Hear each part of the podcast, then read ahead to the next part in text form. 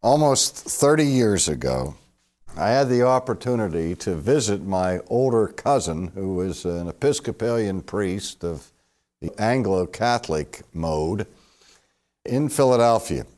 And this cousin of mine is very refined and cultured. He's a real student of the fine arts. And on that occasion, he took me downtown to Wanamaker's department store. Now, the purpose of that visit was not to make purchases, but because Wanamaker's was featuring a display of a famous painting by Rembrandt van Rijn. And the name of the painting is Aristotle Contemplating the Bust of Homer. And so my highly refined cousin said to me as we approached the store, he said, "Boy, you're going to get an expansion of your understanding of beauty today," he said, "cousin." He said, "We're going to get to see that world-famous painting, Aristotle Contemplating the Home of Buster." I said, obviously, I haven't forgotten that slip of the tongue. But today we're going to contemplate a bust, but it's not the bust of Homer, it's the bust of Plato, as I've sort of wanted to have Plato come and visit us as we discuss some of his thinking. I was able to secure this bust recently in a trip to Italy in the coastal town of Amalfi. And I also purchased a bust of Alexander the Great because I thought I shouldn't come home with just one because they tell me the two heads are better than one.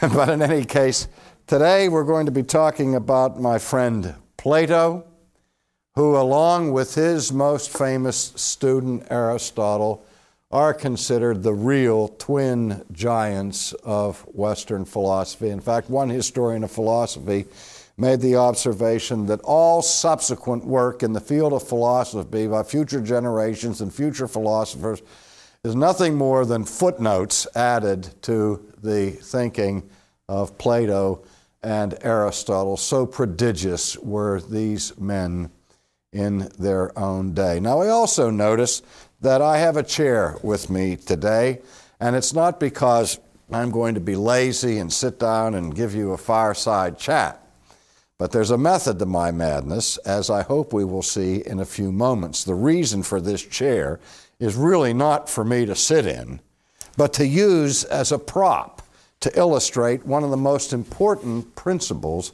of Plato's philosophy, but you're going to have to wait for that for a couple of moments. Plato was born in the year four twenty-seven B C, and you'll recall that's basically twenty-eight years before the death of Socrates, which means that Plato was twenty-eight the year that Socrates died. Plato wasn't his real name. Plato was his nickname, and it was a nickname given to him by his coach when he was a young gymnast and wrestler who wrestled in the games that were the precursors of what we now call the Olympic Games. But because of his powerful build, he was called Plato, which means broad shoulders. And that became his name by which we know him today. His personal family background was of high nobility. His mother was a direct descendant of Solon, the great political thinker of ancient Athens, and his father was a descendant of one of the recent kings of Athens. So there was great royalty and nobility in the blood of Plato, who was born into an aristocratic family. Now, he's known for being the founder of a very important school in Athens that is called the Academy. And the name Academy is drawn from the name of the person who presumably had owned a piece of property in the northwest quadrant right outside the city of Athens, a man by the name of Academus. And he had some olive groves in this area and donated a parcel of this land so that Plato could start his school. And he honored Academus by calling his school the Academy. and it was situated in the midst of this grove of olive trees, and that's where we get the expression, the groves of academia, that we still use to define the academic world in which we live today. Now, over the entrance to the school, or the academy, Plato had affixed on an arch over the door these words, "Let none but geometers enter here." Sort of like Dante's sign over the door to Hades, despair of hope, or abandon hope, all ye who enter here. Plato's sign read, "Let none but geometers enter here." Now wait a minute, we think of Plato as the great philosopher, not the great mathematician. Why would he call his school a school of geometry? Well, in the first instance, Plato's school covered the whole scope of intellectual inquiry, from political theory to ethics to the sciences and so on. So it wasn't just a school for mathematicians, and yet he says, "Let none but geometers enter here." Now, to understand that, you can't think of it in terms of what we call modern geometry. The word geometry comes from the Greek word geis, or the word for earth, and the word, when we talk about metri or meter, we talk about that which is a form of measurement. And so originally the science of geometry was the science of measuring elements of the earth. And it was done by an examination of the forms of measurement, which we did study in modern geometry, like the triangle and the rectangle and the square and so on. And so by means of these various shapes or forms that we use to measure things mathematically, we call the science geometry. But Plato went a step beyond this by saying that the universe in which we live is not simply measured by forms, but rather the universe is forms. That reality is mathematical forms or ideas. At that point, we see something of the influence of the earlier Pythagoreans, who had a virtually mystical view of numbers. But that's another story for another occasion. Now, Plato's great contribution to the history of philosophy is in the development of what is called his theory of ideas. His theory of ideas, or it's sometimes called his theory of forms. His theory of forms. Now, Plato is what we call an idealist, or we could say that Plato, more accurately, is a realist. And you say, wait a minute, are you talking out of both sides of your mouth? How can he be both an idealist and a realist? Well, let's think about that for a second. When we use the term idealist over against the term realist, what do we usually have in mind? We think of an idealist as somebody who's kind of Pollyannish, who lives in a make-believe world of ideals, who never comes to grip with the grim and harsh realities of the actual world in which we live in. And a realist is the one who draws his heroes, warts and all. He doesn't try to give us a phantom image of ideal perfection. So for us, a realist stands in stark contrast to an idealist. But when we call Plato an idealist and a realist, we are using those terms in a significantly different way. Let's see if I can explain that. Plato said that the ultimate reality, the ultimate realities, I should say, plural, are ideas. The truth is ultimately formal, not material. That the ideas that we have in our minds of various things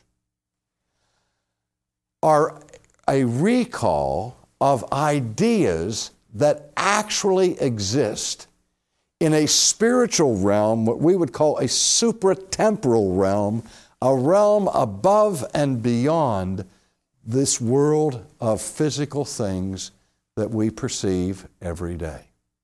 Now let me see, in order to illustrate that, the use of my prop that I brought here today.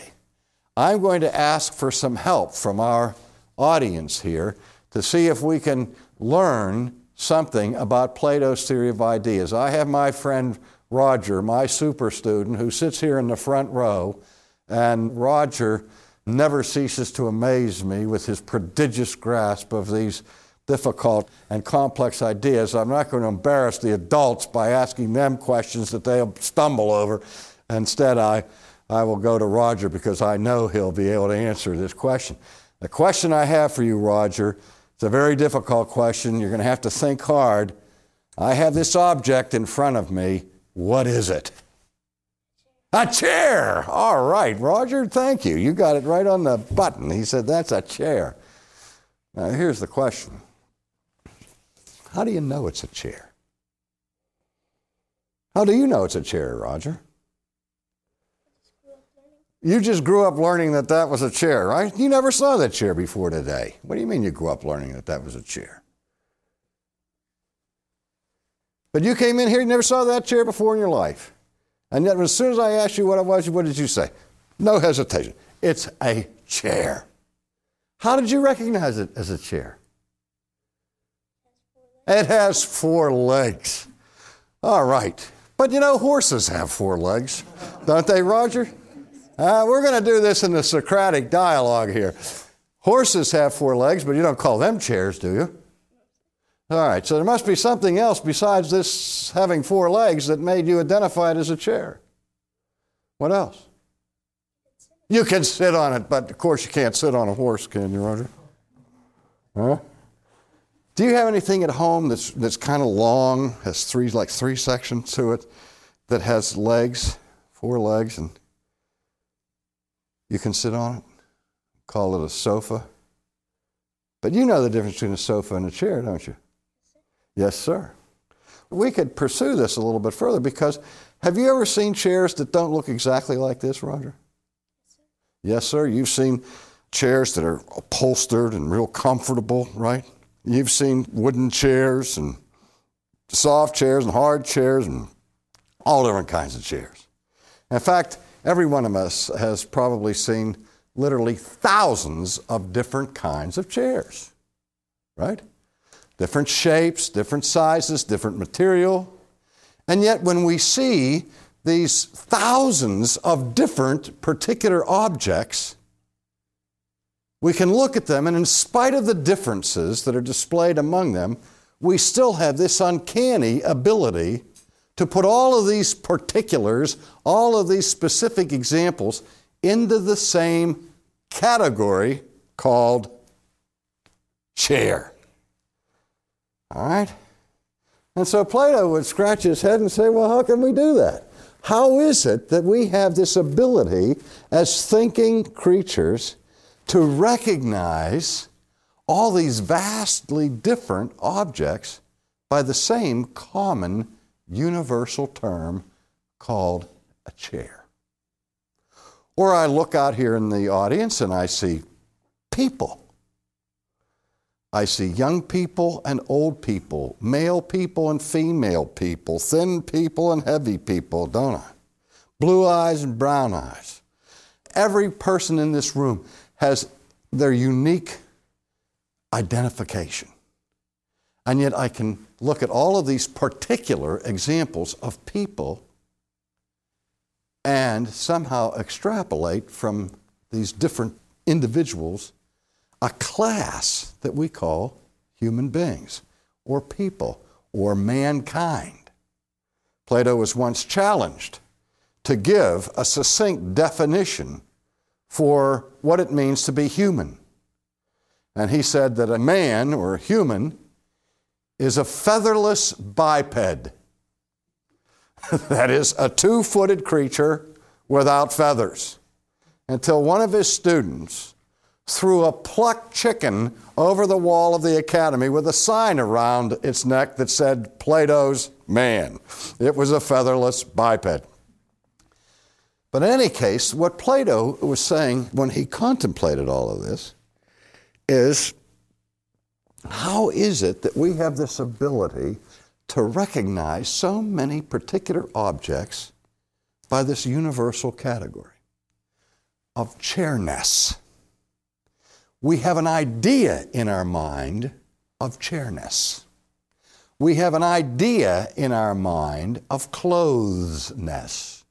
We have an idea in our minds of humanness, of treeness, of streetness. And so whenever we see a particular street or a particular tree or a particular man, such as Plato, we can recognize them insofar as they approximate the idea of humanness, treeness, chairness, streetness, or whatever it is. Now, Plato says the reason that is, is that in this spiritual realm, there is the eternal, perfect idea of tree. There is the perfect eternal idea of chair. There is the perfect eternal idea of human. And everything that we meet in this world is simply a copy of the archetypal idea or ideal. Now, what he's saying is, is that these ideas independently exist apart from us. They have real being. Now, do you see what Plato's getting at here is the old problem that was left unresolved between Parmenides and Heraclitus.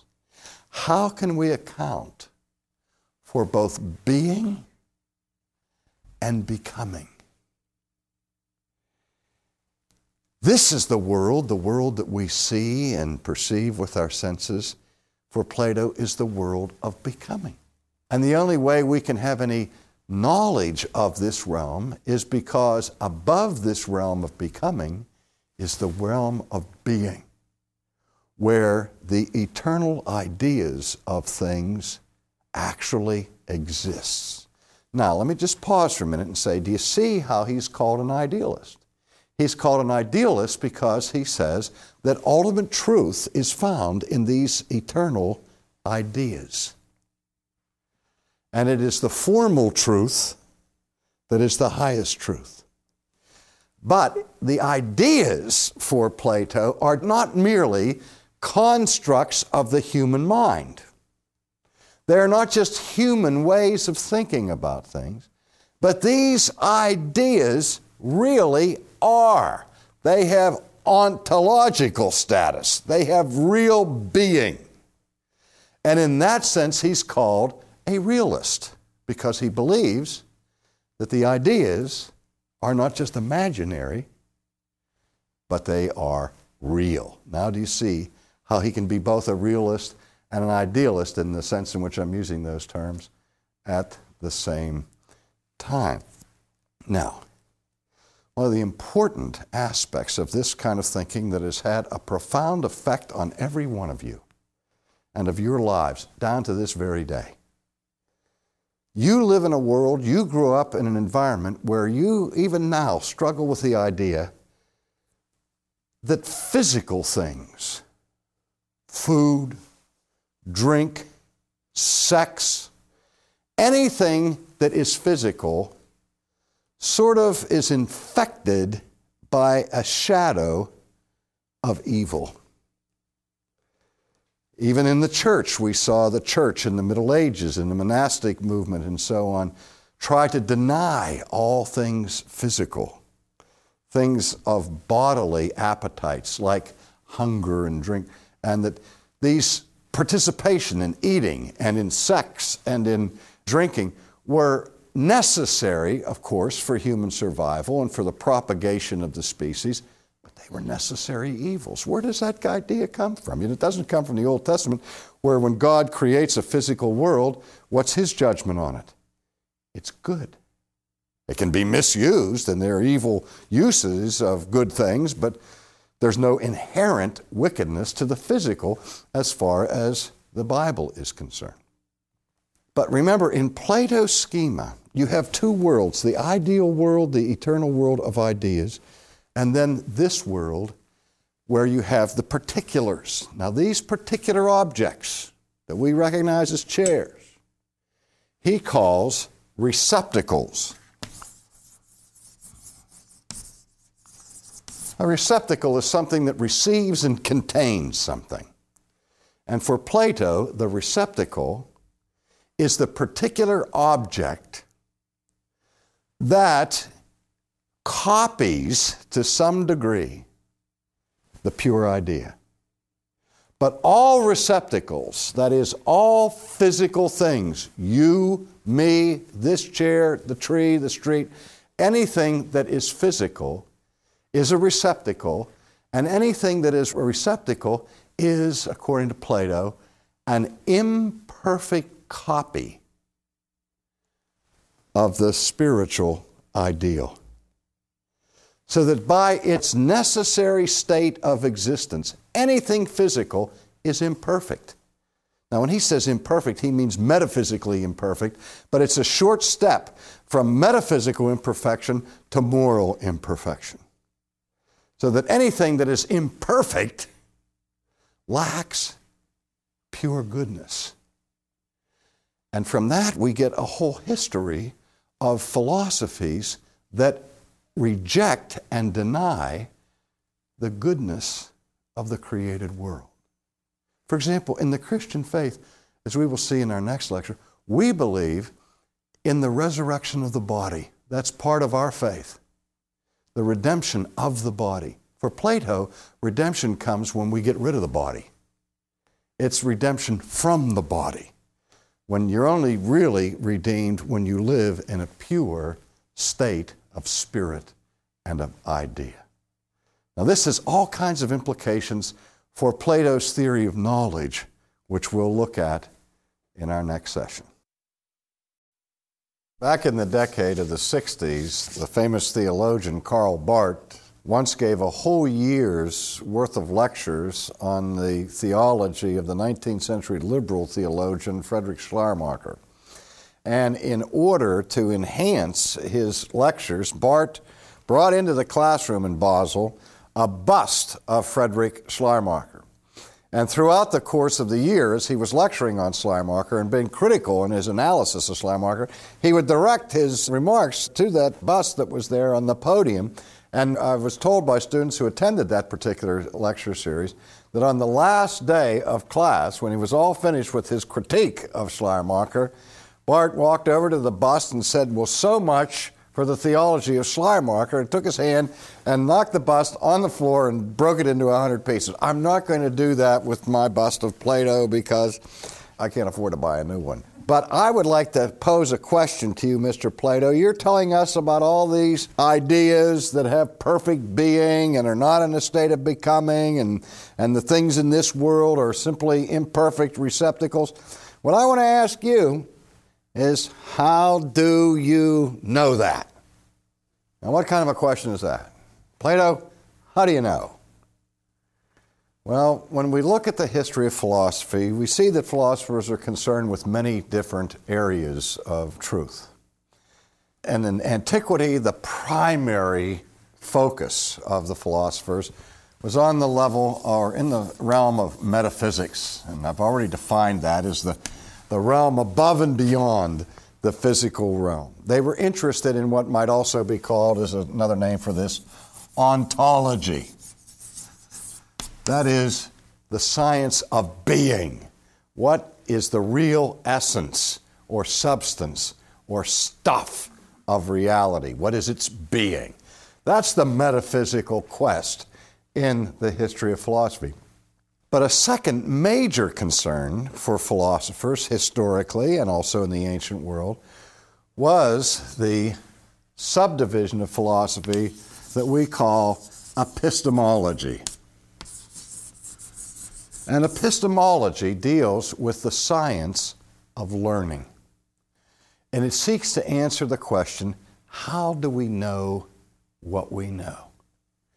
Do we know things strictly through having a sensory experience of them by seeing, feeling, tasting, touching, hearing, and so on? Or is the primary way we get at truth through the formal actions of deduction and logic, the use of our mind? Or is it a combination of those two things? Or is it something else altogether, like flashes of intuition or mystical apprehension? Those are questions of epistemology. How do we know what we know? Well, Plato is important not only for giving to the world his theory of ideas, but also for expounding another theory that is identified with him called the theory of recollection. The theory of recollection. Now, to understand that, we have to step back a little bit. Remember where we were in our last session with his idea of ultimate ideas and imperfect copies in this world. Since everything that we encounter in this world is only an imperfect copy of the real ideal, or the ideal real, then if we're really going to understand truth, we have to get beyond the realm of personal experience, of senses, of what we see and perceive. We got to get beyond physical things to get to that ultimate realm of ideas. Now, Plato made an important distinction, a distinction between opinion and knowledge. And what he was searching for was knowledge. He didn't want to just canvass people's opinions and hear what everybody thought about this or thought about that. He wanted to get to real, sound, solid knowledge that you could take to the bank. Perhaps his most famous illustration is the illustration or the parable he tells about the cave. You've all heard of Plato's cave. To restate it quickly in an abbreviated form, he tells the story of some prisoners who from birth are chained inside a cave. And they are facing a wall. And there is a partition behind them. And then behind the partition is the entrance to the cave where some light from the sun comes in. And it bounces over this partition and so on. And casts shadows on the wall. Now, the way the prisoners are situated in their chains is that the only thing they can see in this dimly lit cave are the shadows dancing on the wall. They can't see each other. They only see the shadows of each other. And from their limited perspective, their whole appropriation and apprehension of reality is limited to the shadows on the wall. But what Plato is trying to say is the shadows are not real. I mean, they're real shadows, but they only are illusory images of the reality that they're reflecting on the wall.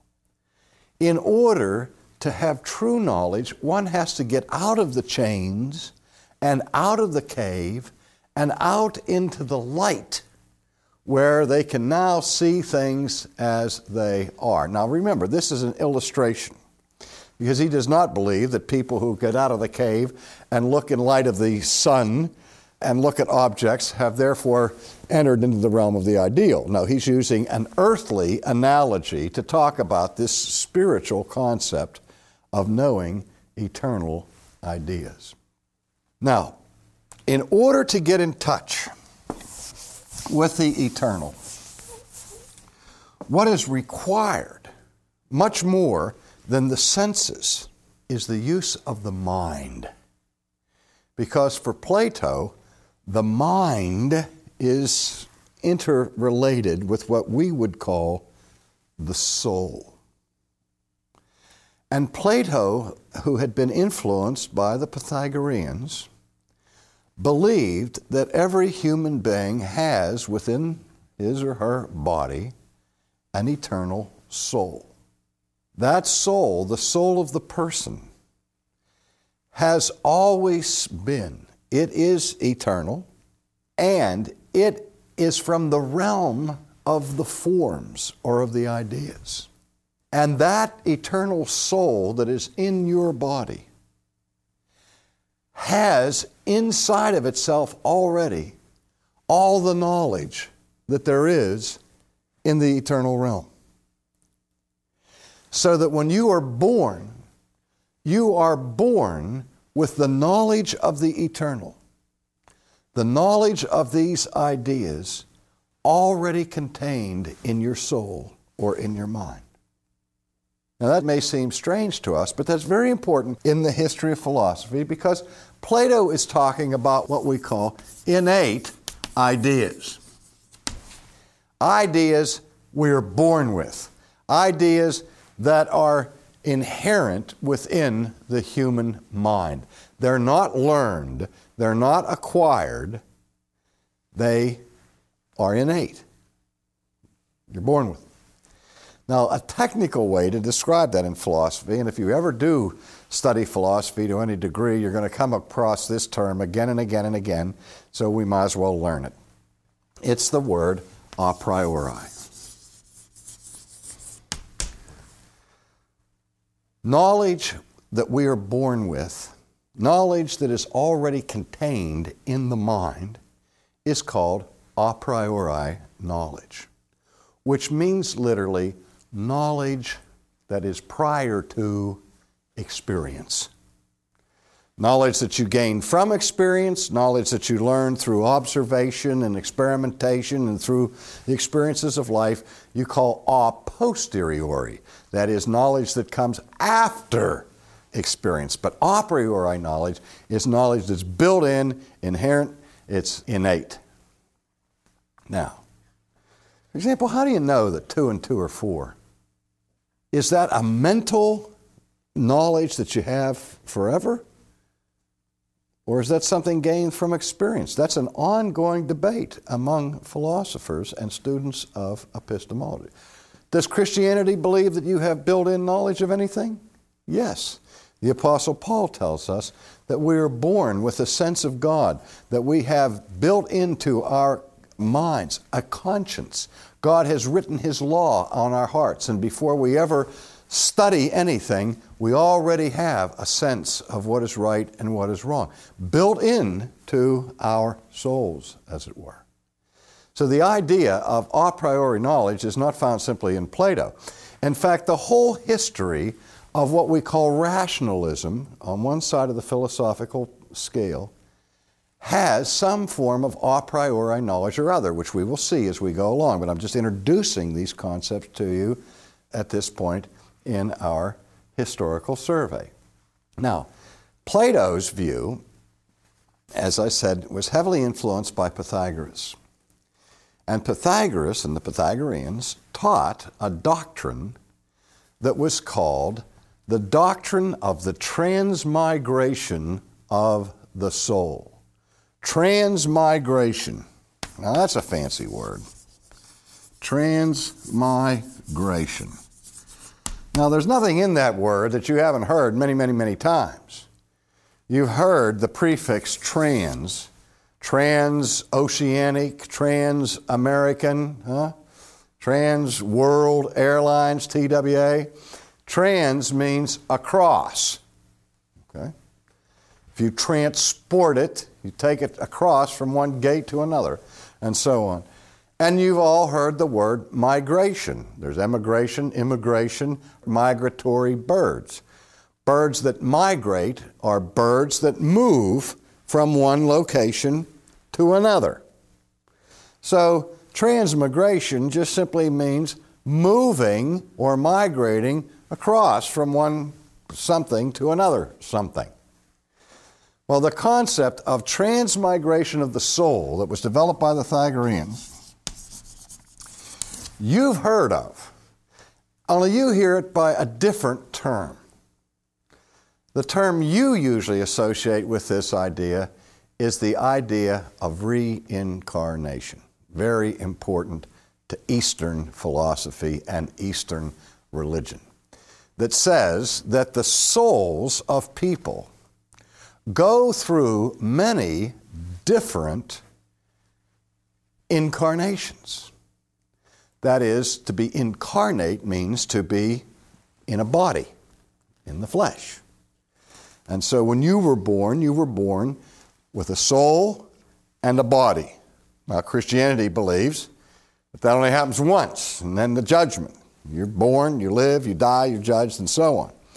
But Eastern religions that hold the reincarnation say, you may be born in this life, and you may have Bridie Murphy experience this under hypnosis and recall that you were the Prince of Wales back in the sixteenth century or something, that you've lived twenty-seven times in the past, either as a human being or as some animal. Some people have views that they want to make sure that they protect the lives of animals because they believe that some people, when they die, are reincarnated as animals, depending on how you lived in this world. The idea being that if you live a virtuous life in this world, in your next incarnation, you'll have a better deal. You'll get a higher state. Or if you've led a bad life in this world, in your next incarnation, you'll have a lower state of existence, and so on. But the basic principle is that the soul keeps moving from one body to the next, or from one place to the next. Now, Plato believed in a form of reincarnation, which he borrowed from the Pythagoreans. And so he would say that the soul, however, does not start when you were born. The soul is eternal. And when the soul is born into this particular incarnation, it brings all this knowledge of the eternal realm.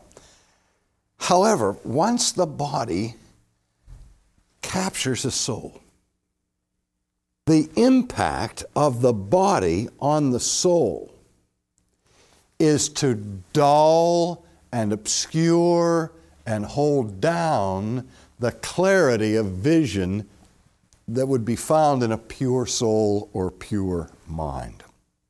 That's why Plato would speak of the body being the prison house of the soul. Now, again, think about how we learn. We learn with our eyes, our ears, our hands, and so on, as well as with the thoughts of our mind. Now, in our day, we put most of the emphasis in the scientific realm in our ability to learn with the senses, empirically, as it were. If you can't see it, taste it, touch it, or smell it, you know, it doesn't exist or it's suspect. Plato is just the opposite.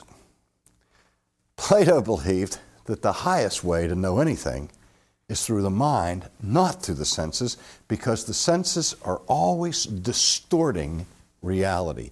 And even if the senses have a perfect grasp of the reality that they are seeing out there, remember that that reality that they're seeing, the physical world, is at best an imperfect copy of the idea. So that you can't get any further than the shadows on the wall in the cave through what we would call the scientific investigation. To, in order to get real truth, you got to get in touch with the rational, because the rational perceives the real. Now, if these perfect ideas that are stored up in your soul and in your mind are being suppressed or hindered or obscured by the impact of the weakness of your flesh and the weakness of your body, how do you get at it? Well, again, you get at it through recall, through recollection, through remembering. And how do you get to that remembrance? Back to the Socratic method.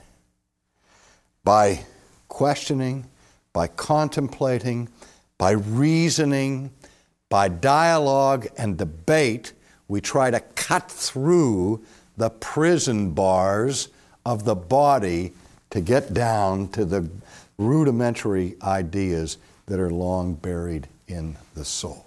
And that's the process of education. The process of education is not to give you information you don't already have, but it is to get out of you the information that's already there. See the difference? Now, in order to prove his theory of recollection, he wrote several dialogues, one of which was the Meno dialogue, M E N O. Fascinating dialogue. I remember when I used to teach ancient philosophy in college that I took a student who had no background in math and no background in philosophy and got him in front of the class, and I played the role of Plato in the dialogue, and this poor student unwittingly was performing the role of the character for whom the dialogue is named, Meno. Meno is a slave boy who has no education. And in the dialogue, Socrates is cross-examining Meno and just asks him certain questions that are not designed to inform the slave boy of any information, just asking him basic questions. And what he gets out of the slave boy, after asking the right questions, he gets the slave boy to articulate the Pythagorean theorem, a squared plus b squared equals c squared. He draws some diagrams in the sand and all of that, and has the boy do this, and the boy figures it out and comes up with this classic theorem of math. And Plato says that by this exercise of questioning, probing, dialoguing, proves that the knowledge was already there innately in the mind. All right. Now, for Plato, one of his concerns with this knowledge pursuit was to do what he called the job of saving the phenomena. Saving the phenomena. He saw the saving of the phenomena the chief task of science. Well, what does he mean by saving the phenomena? What are the phenomena? The phenomena are the data bits that we experience, the shadows in the cave, the things that we see in this world, trees and plains and birds and bees and and water and streams and so on. And the scientist is, just like the ancient philosopher, is looking at all of this and saying, how can we make sense out of it? Phenomena happens to refer to that which is the realm of appearances. We see things as they appear. Well, what laws or theories will make sense of all of that stuff that appears to us in our lifetime? So Plato is saying we need an adequate system of thought that will save the phenomena. That is, make sense out of it, redeem it from chaos. And his philosophical system is not just abstract philosophy, but it's really trying to give the metaphysical or philosophical foundation for science, the ultimate theory that will make sense out of everything. That's what he sees as the task of philosophy and the task of science, and that's where they marry. And of course, the history of science follows very closely the history of philosophy, and you're all aware of what happens with the radical changes and upheavals that take place in the world of science. We talk about paradigm shifts, where a paradigm is a model. And it's a model that we hope is a model of reality, like Copernicus had, like Ptolemy had, like Newton had, like Einstein has. And the purpose of this paradigm or this model is to explain everything that we observe. But the problem is, in every system, scientific system that's ever been devised, there have always been what we call anomalies. And what are anomalies? Anomalies are those little quirks of our experience that aren't explained by the system. They don't really fit, and you get enough of these, and these things become bothersome and irksome enough. What happens? Somebody comes along, changes the paradigm, gives us a new model that will then explain these strange things that didn't fit in the old model. And that's the way science moves and progresses forward. That whole business, that whole task is doing what Plato said, saving the phenomena. If you have phenomena that don't fit into the current system, if you want to save that phenomena, you got to expand your paradigm and change it. Finally, Plato taught the ultimate idea was the idea of the good. The idea of the good.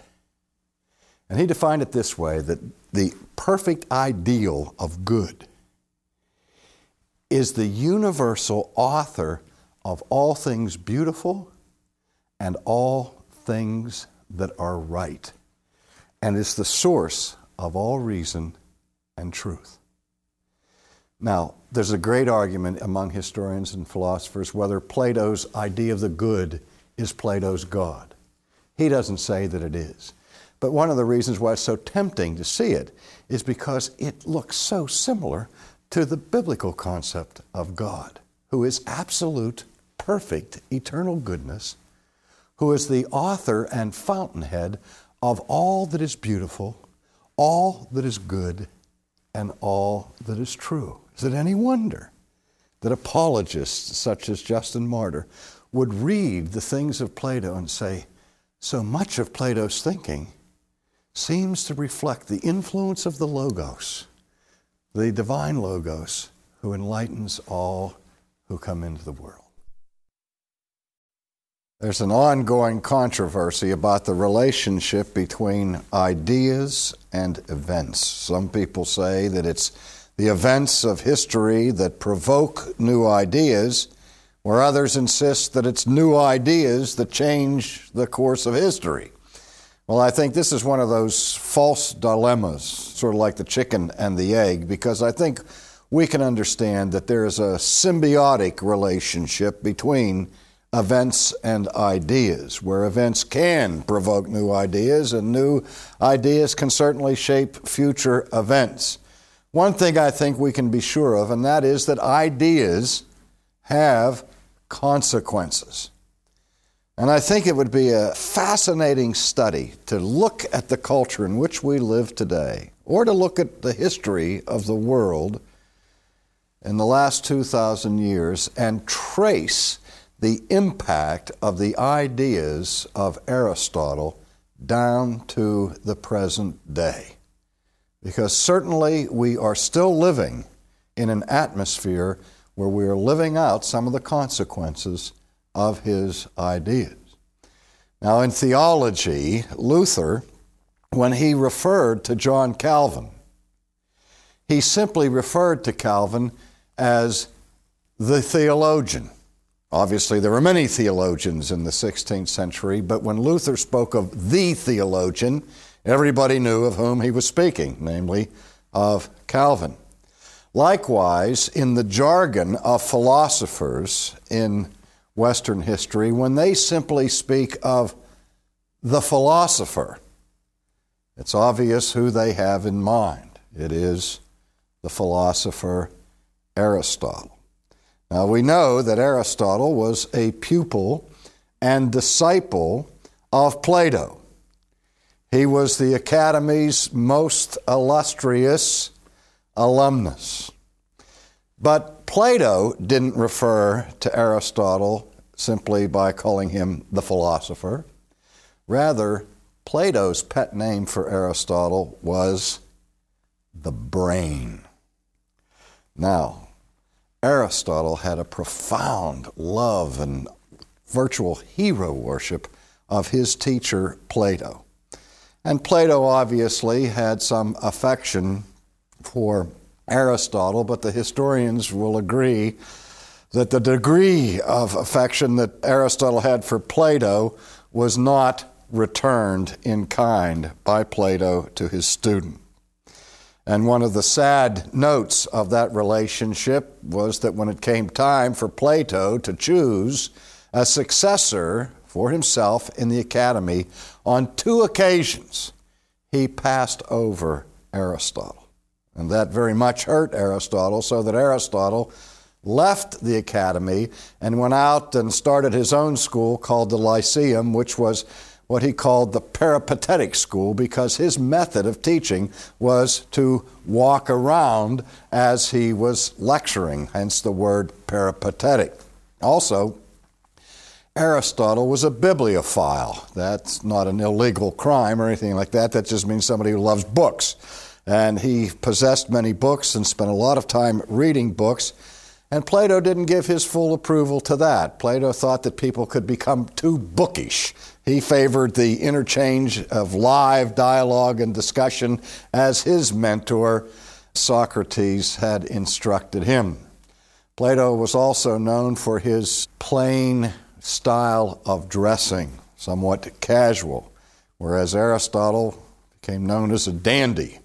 He had very expensive haircuts, and he was adorned with fine jewelry, and he liked to have tailor-made robes in which to dress. And so they had a little bit of conflict at that level as well. But the big point of debate between Plato and Aristotle, which has defined the difference of Platonism and Aristotelianism ever since, was over Plato's theory of ideas, and consequently over Plato's theory of recollection.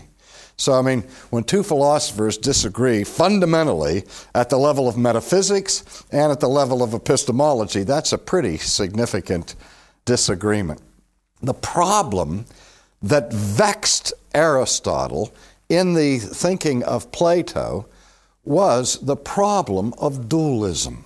Plato had sought to bring a synthesis or harmony between the thinking of Parmenides and Heraclitus to resolve this tension between the concepts of being and becoming, as I've pointed out. And the way he solved the problem was to speak of two different worlds, the ideal world and the world of the receptacle, the realm of being and the realm of becoming. As I said, his theme song may have been the song that was popular earlier in this century that was called Two Different Worlds. We live in two different worlds. You maybe remember that. Some of you do. You do. But in any case, that vexed Aristotle because he didn't see this as really escaping the problem of dualism.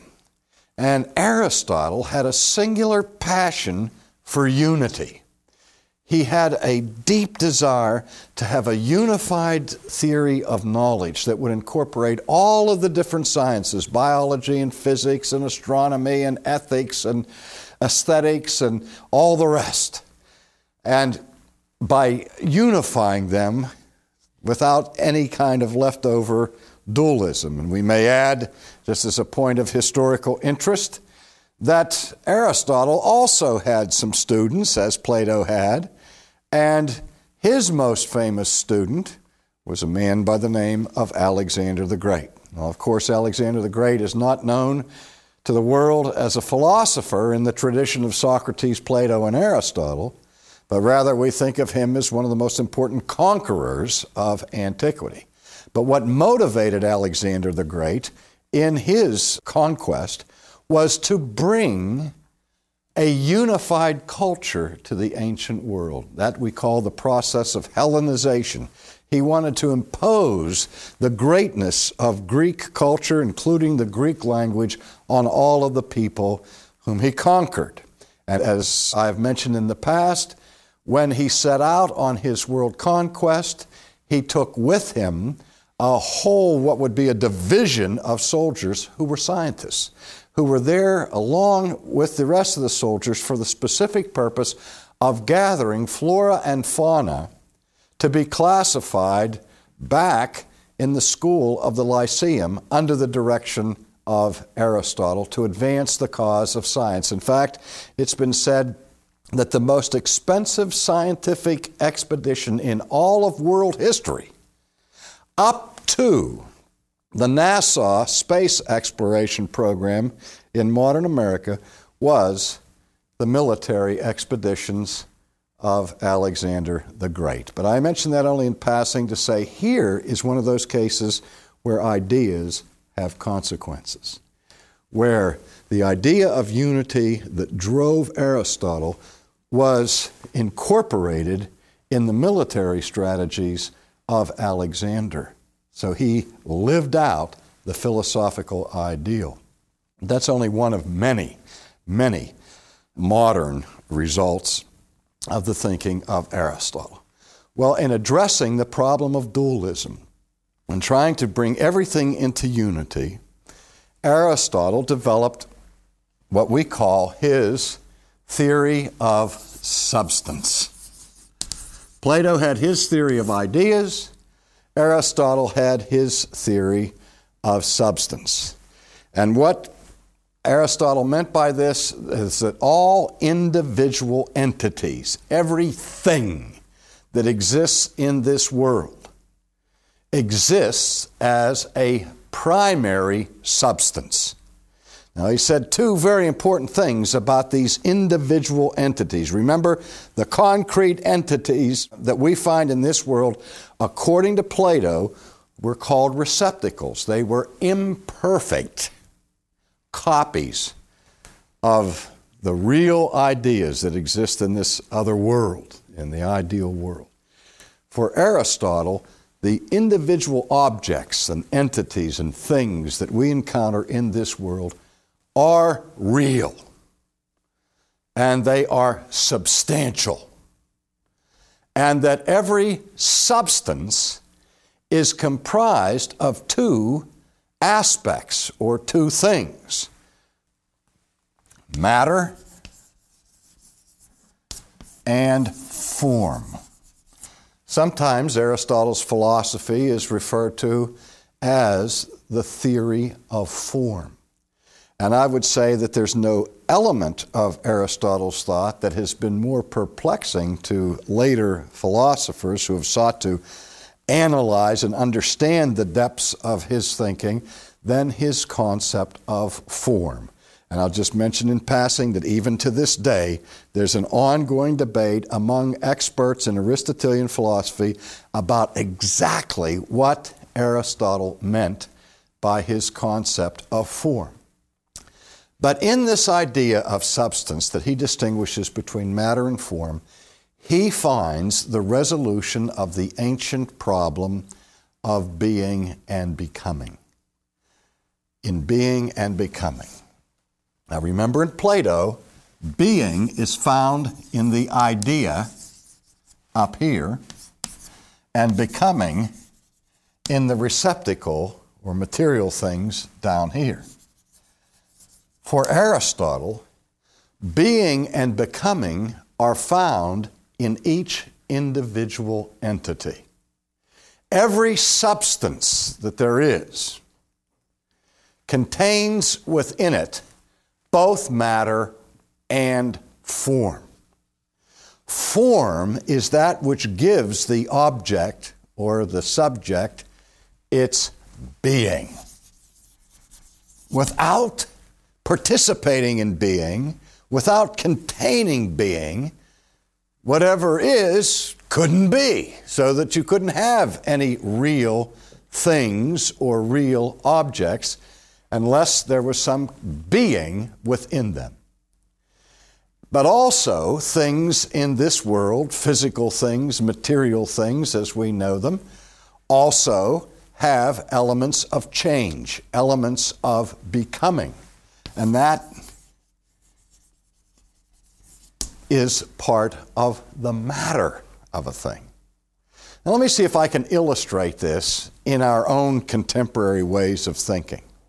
We talk as Christians about a human person as being made up of two distinct substances, or what we call a substantial dichotomy, a duality, not a dualism, but a duality of body and soul. And if you don't have a body, okay, then something is lost from your entity. And if you have no soul, you couldn't live at all. And so, for Aristotle, within each object, there was matter and form. And the form is the eternal being, and the matter is that which is changing and is the locus of potential. Now, let's talk about those terms. The other language that Aristotle was fond of using was the language of actuality and potentiality. Anything that is in a state of becoming is experiencing potential or potentiality. It is changing. It is moving from one state to another. And insofar as it is moving, it is actualizing part of its potential. But actuality is a characteristic of form or of being. Now again, let me illustrate this in simple terms. Have you ever wondered why it is when you plant an acorn in the ground that what germinates and sprouts up from that acorn is an oak tree and not an elephant? Or when two people mate and one is inseminated by the other, why is it that the offspring of this union is not a grasshopper? Why do things produce after their kind? That was a question that Aristotle was asking. And so he would say that the form of humanness is contained within every person, and the form of elephantness is contained within every elephant, and the form of oak tree-ness is contained within every acorn. There is this inner being, what he called an entelechy, you don't need to remember that technical term, that is what moves or directs the particular object to actualize its potential. An acorn is actually an acorn, but potentially an oak tree. And that which determines its potentiality is the form that is found within the acorn. It has the form of oak tree-ness. Now, when it comes to this theory, of course, it is important also to see that Aristotle makes another distinction about substance, and it's this. He makes a distinction between what he calls substance and accidens. Accidens. Not accidents, which are unfortunate mishaps, but accidens.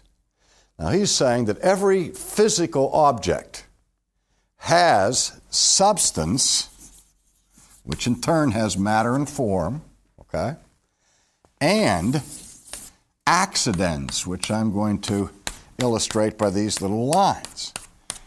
The accidents are the external perceivable qualities of an object. The accidents of this substance, which we call chalk, include whiteness, cylindricalness, hardness, flakiness, and so on. When you look at a piece of chalk, those are the things that you notice or see. You can't penetrate with the naked eye into the molecular structure of this chalk, or even less are you able to perceive its atomic makeup or subatomic makeup. You don't see the metaphysical substance of the thing, you see merely its accidents, the external perceivable qualities. Ideas have consequences. Every day, somewhere in the world, a priest is celebrating the Mass. And in the Roman Catholic Church, the Church believes that in the miracle of the Mass, the miracle of transubstantiation takes place. And how does the Church define transubstantiation? But the change or transformation of substance. When they start the Mass, you have bread and wine, ordinary earthly substances. And that bread has the substance of breadness and the accidents of bread. It looks like bread, it tastes like bread, it feels like bread, because it is bread. And likewise with the wine. It looks like wine, tastes like wine, feels like wine, sounds like wine if you spill it on the floor. Because it is wine. It has the substance of wine, therefore it has the accidents of wine. But the miracle is this. It's a double miracle. In the miracle of the Mass, through the prayer of consecration, Rome defines the, the miracle as this, that in transubstantiation, the substance of the bread is changed into the substance of the body of Christ, while the accidents of bread remain. And the substance of the wine is changed into the substance of the blood of Christ, but the accidents of wine remain. In other words, it still looks like bread and wine, tastes like bread and wine, sounds like bread and wine, and all the rest. But it really is no longer bread and wine because the substance of it, its real stuff, has been changed into the substance of the body and blood of Christ. So that you have the substance of one thing without its accidents and the accidents of another thing without its substance. You have the substance of the body and blood of Christ, but you can't see them. So you have the substance of Christ without the accidents of Christ, and you have the accidents of bread and wine without the substance of bread and wine. That's why I said it's a double miracle. Now, of course, Aristotle believed it would take a miracle to do that because he believed in the nature of things, that all substances always are co-present with their accidents. And where you see the accidents of something, you can be sure that it has the substance of that same thing underneath it. If it walks like a duck and quacks like a duck, that is, if it has the accidents of duckness, you can be sure it has the substance of duckness as well. But I only mention that in passing to show you one way in which Aristotle's thinking is still impacting the world every single day. In fact, in nineteen sixty-five, the Roman Church had a crisis because on the one hand of the Dutch Catechism and the second of the writings of a Dutch theologian who challenged the formula of transubstantiation and wanted to change it to transsignification, which ultimately resulted in a papal encyclical of nineteen sixty-five by Paul the Sixth entitled Mysterium Fidei, in which he said not only does the Church maintain the ancient concept of transubstantiation, but insists upon retaining the formula, which formula was Aristotelian in its articulation. So this idea of substance philosophy and the distinction between substance and accidents has had a long-standing impact on the history of ideas. Now, so far we've talked about substance having form and matter. For Aristotle, it would be impossible for pure matter to exist in and of itself because it would be pure becoming. It would be pure potentiality. It would be potentially everything but actually nothing. So you can't have pure independent matter. But for Aristotle, it is possible to have pure form, which would be pure being or pure actuality. And when we reach that point in his thinking, we come face to face with Aristotle's creative and innovative concept of God as pure form, which we'll look at in our next session. In our last session, when we looked at Aristotle's notion of substance, I talked about his distinction between form and matter. The distinction that corresponds to the difference between being and becoming, between actuality and potentiality. But then when we look at the zenith of his thinking, we see him speaking of his concept of God, which is that of pure form, or of absolute actuality, that which has being but no becoming, actuality without potentiality. And popularly, his definition of God is defined as the un moved mover, or the uncaused cause, the formal first cause of everything else that exists in the world.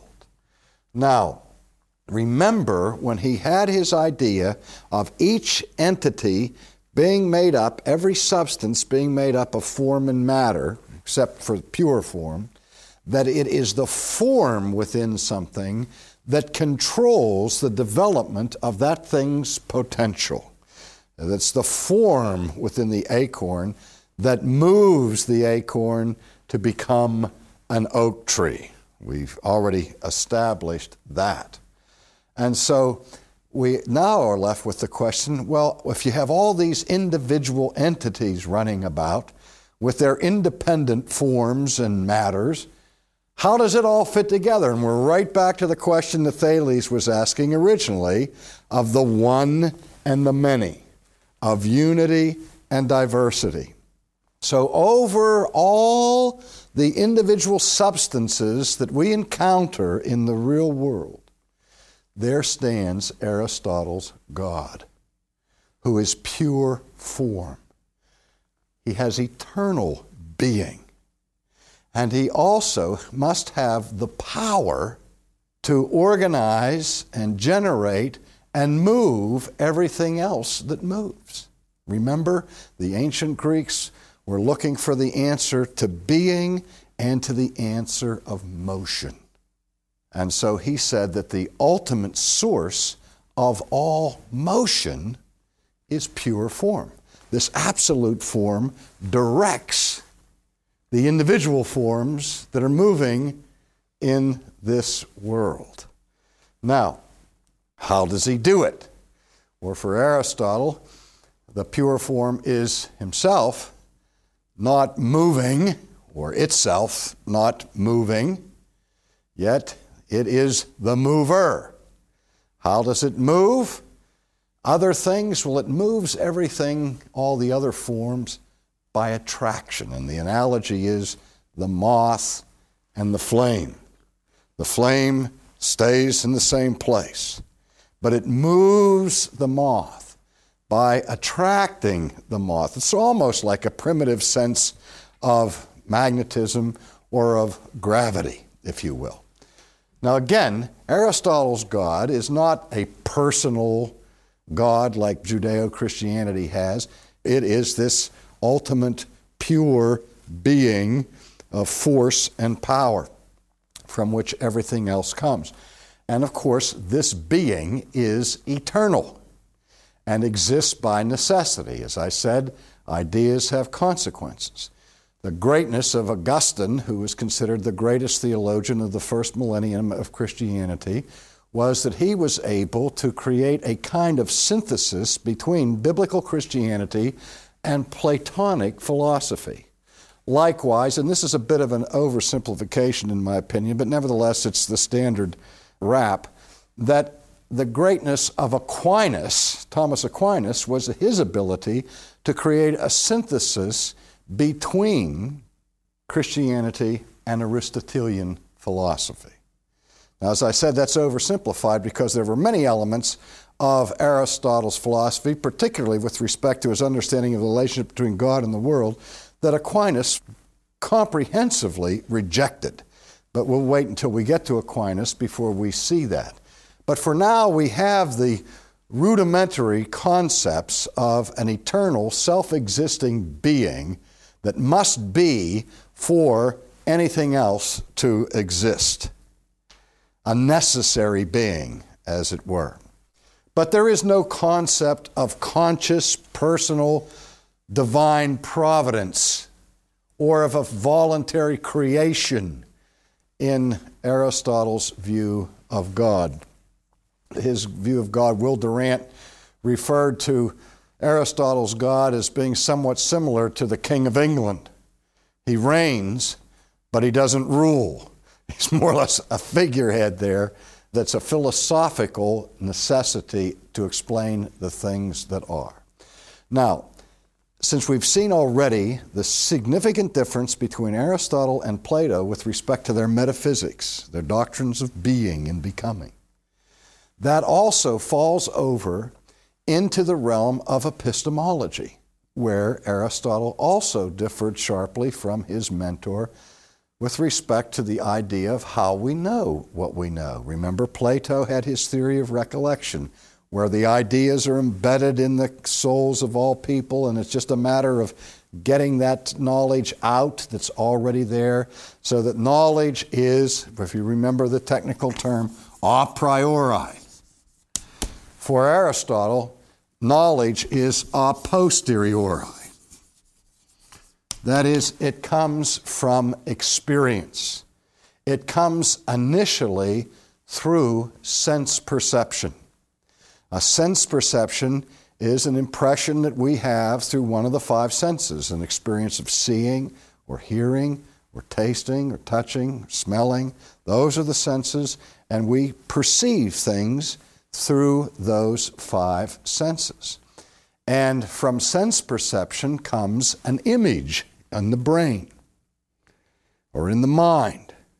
You see something and you have an image of what you see in the mind.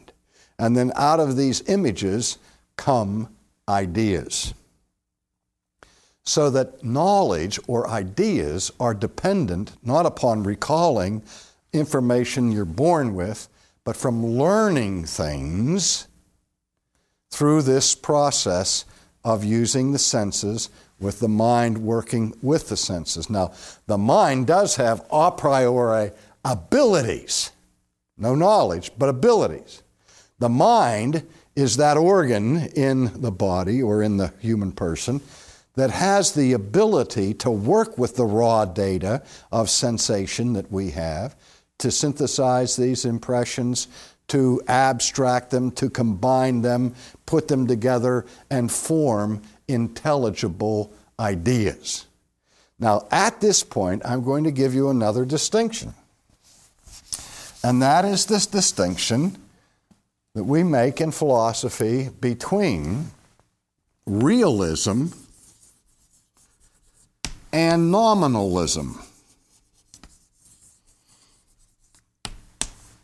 Now, if you recall, when we looked at Plato, I confused everybody when I said Plato is at the same time a realist and an idealist, using those terms in this way, that for Plato, the ideas that we have, the ideas of humanness, chairness, and so on, that those ideas are real entities.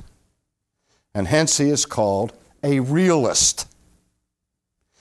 For Aristotle, ideas are not real in the sense of having being within them.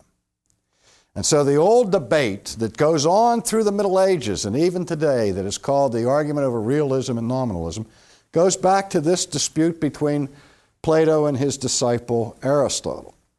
And it goes back to two words, not in Greek but in Latin, where we have the word race in Latin, and every attorney or judge knows what that means. A race, in legal terms, is the thing that's the matter. A race is simply the word for thing.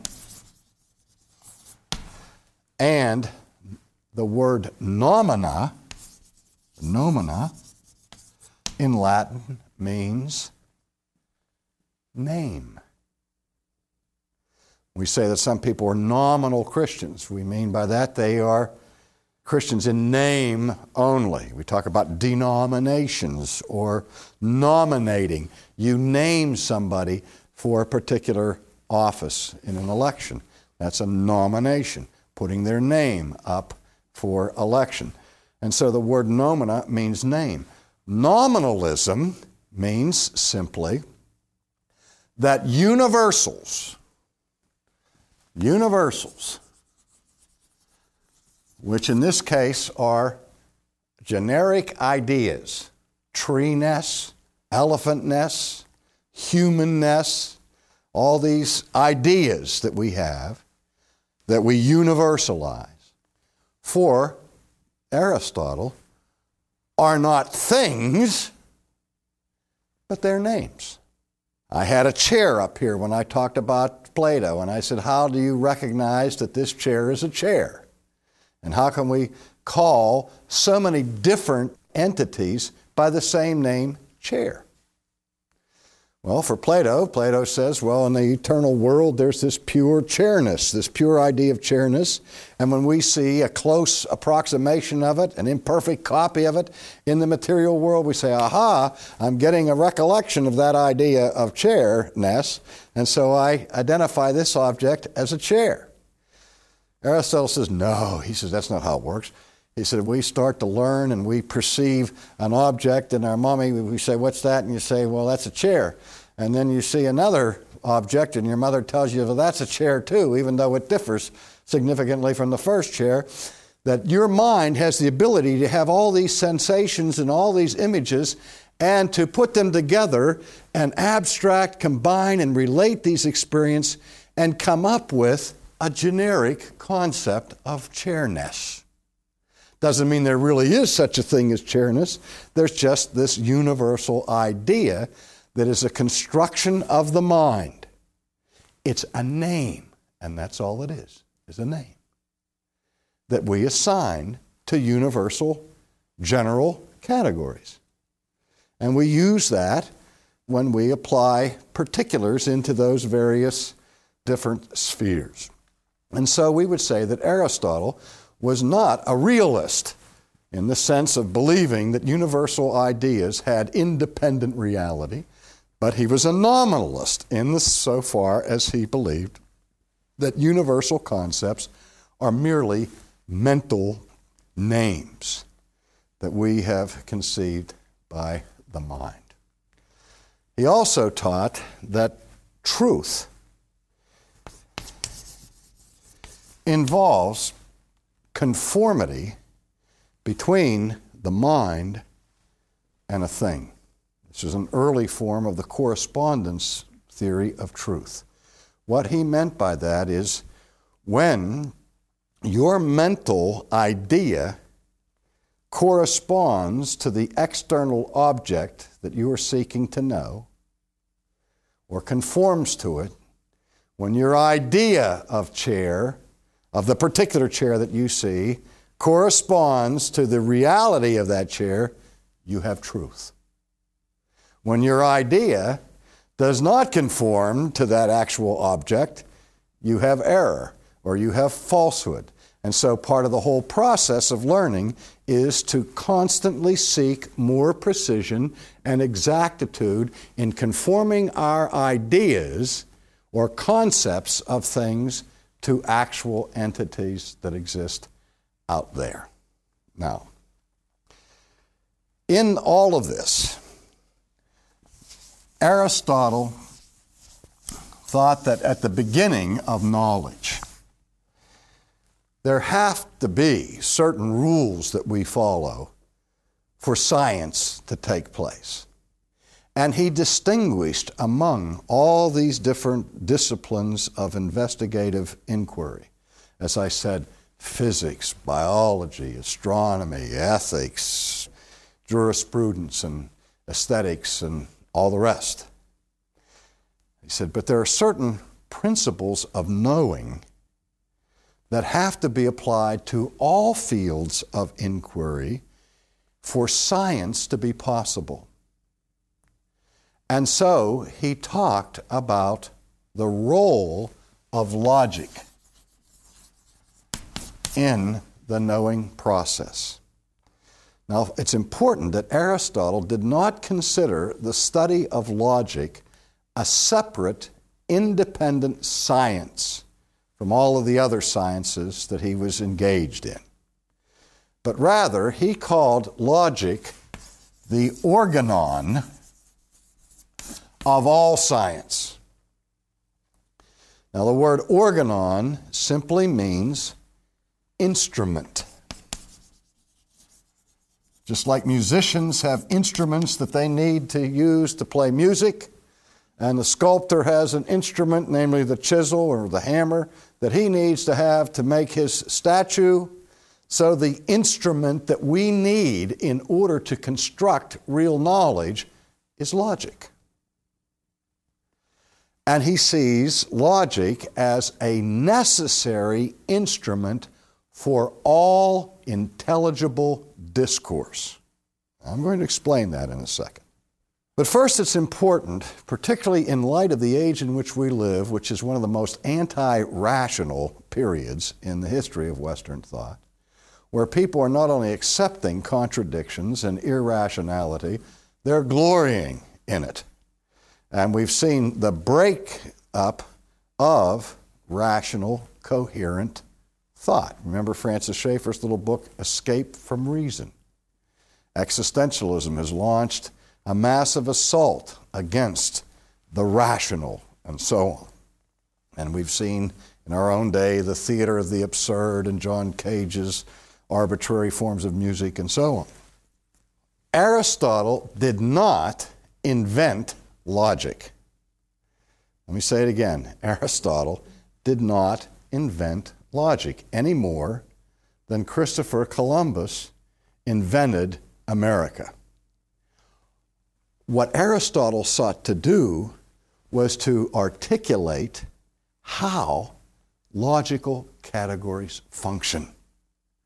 He didn't think that he was the first logical person. He didn't think that logic didn't exist before him. He's simply asking the question as a philosopher, what has to be for us to be able to speak intelligibly about biology or astronomy or physics or anything else? And he said, well, there are certain basic needs that have to be met for intelligibility to occur. And one is that our statements be logically constructed. What he means by that is that they not violate the first law of logic, which is the law of non-contradiction. Before I go into that, let me just give one other distinction that he makes in terms of his exposition of how logic works. He says that logic and all science depend upon the relationships between the general and the particular, or what we would say between the subject and the predicate. If I'm a biologist and I want to know what an amoeba is, I may say an amoeba, in order to distinguish it from a frog, I will say an amoeba is something. I will predicate characteristics. I will mention the particulars that define an amoeba and then contrast it or compare it with the particulars that define a frog.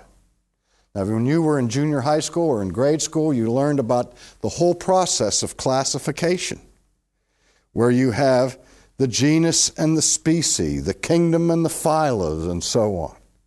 And we say, well, you know, there's the animal kingdom and the plant kingdom. Now, they're both examples of living things. But they're two completely different kingdoms. They have one thing in common. There's the general. They're both bios. They're both alive. Okay? But then we talk about different kinds of life to distinguish between animals and vegetables or plants. Now, in defining things, you pay attention both to similarities and differences. We are all in the animal kingdom, but we're not baboons.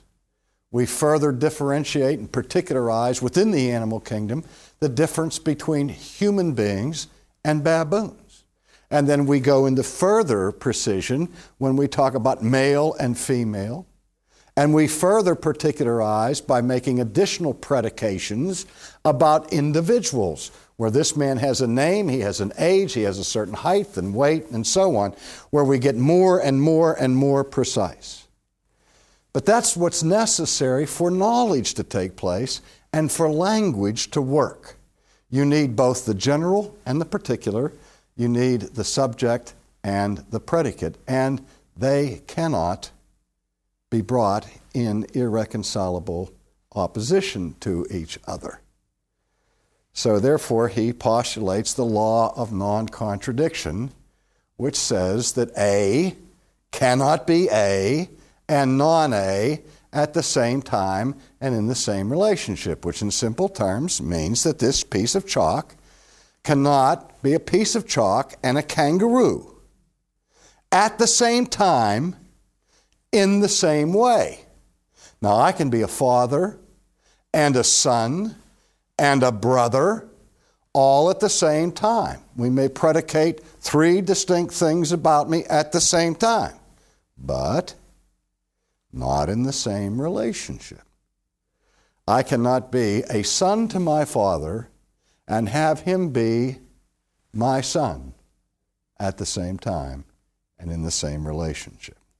Something cannot be what it is and not be what it is at the same time in the same relationship.